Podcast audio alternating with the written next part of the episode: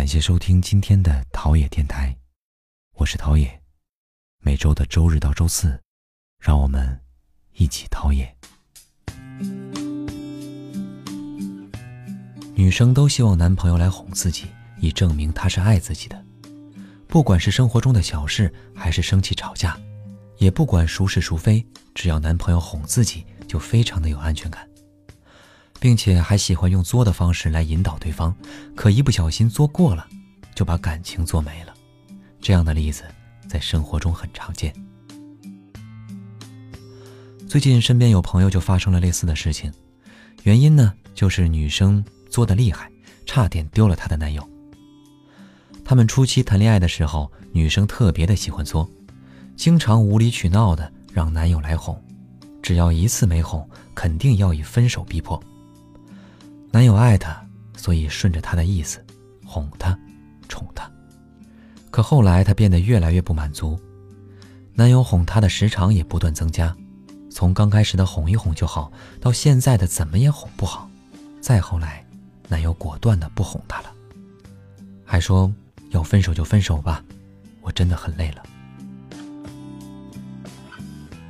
女生不明白，自己只是想让男友哄一哄自己而已。难道这些也有错吗？是，要求他哄当然没错，但你无限度的扩大哄的深度和广度，从而让你的情绪无限度的蔓延，才会导致你们的关系恶化，这才是问题根本所在。男生也是一个人，他也有自己的情绪。如果一件事情在持续了很久之后还没有效果，甚至更糟糕，他就会进入倦怠期，从而放弃。可见。管理好自己的情绪，对于恋爱关系的稳定有多么重要。所以啊，我们要有效的管理自己的情绪。这里呢，我给大家支两招。第一招，替换法。替换法就是换位思考加换位行动。假如你是个男生，哄女友怎么也哄不好，你会不会感到厌烦呢？会不会感到倦怠呢？会，对吧？所以呢，我们不是不可以做。而是不要过度，我们要求男友哄也没有错，而是要把握住度。试一下见好就收，偶尔也哄哄你的男朋友。例如，男朋友哄你哄累了，你看到他有不想哄你的意思出现，你可以撒撒娇，比如，你看，你差一步我就不生气了。这种找准时机换位行动的行为，能缓解他的倦怠感，也让他觉得哄你是有乐趣的。第二招，稀释法。除了依赖于男友的哄来安抚情绪，你还可以用自哄的方式来缓解你的情绪。和男朋友吵架之后，他不来哄你，你可以通过做其他的事情来稀释心头的那股闷气。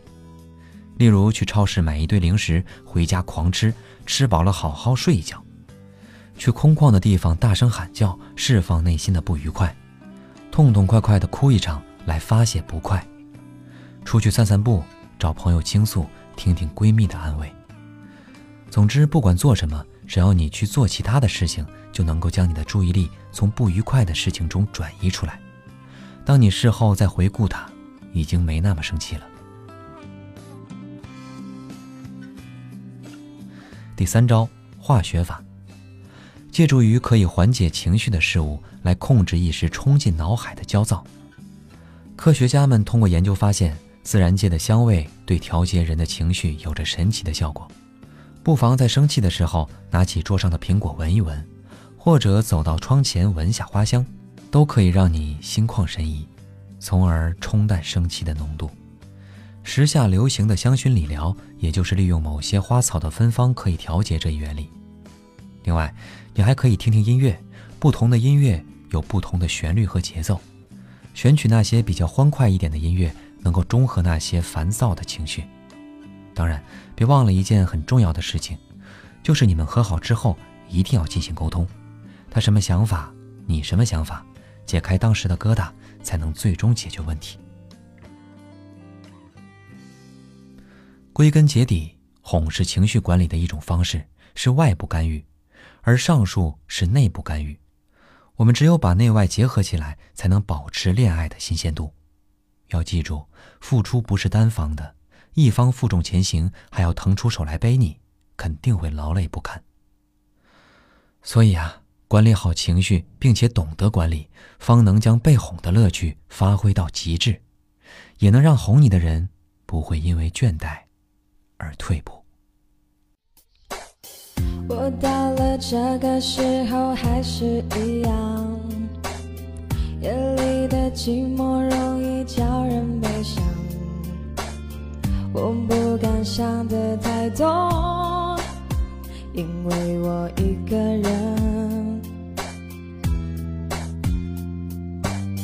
迎面而来的月光拉长身影，漫无目的的走在冷冷的街。我没有你的消息，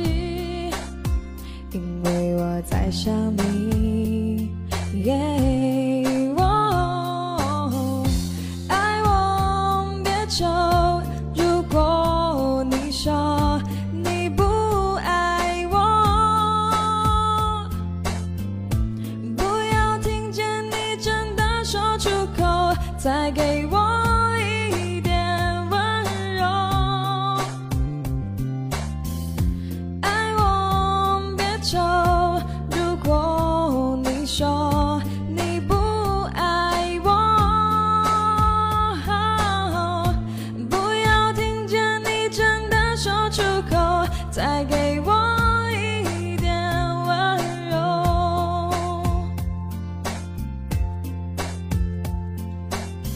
我到了这个时候还是一样，夜里的寂寞容易叫人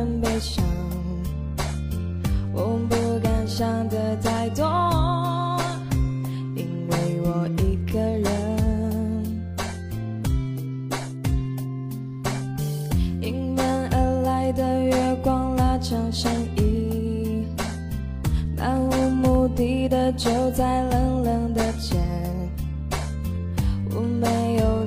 消息，因为我在想你。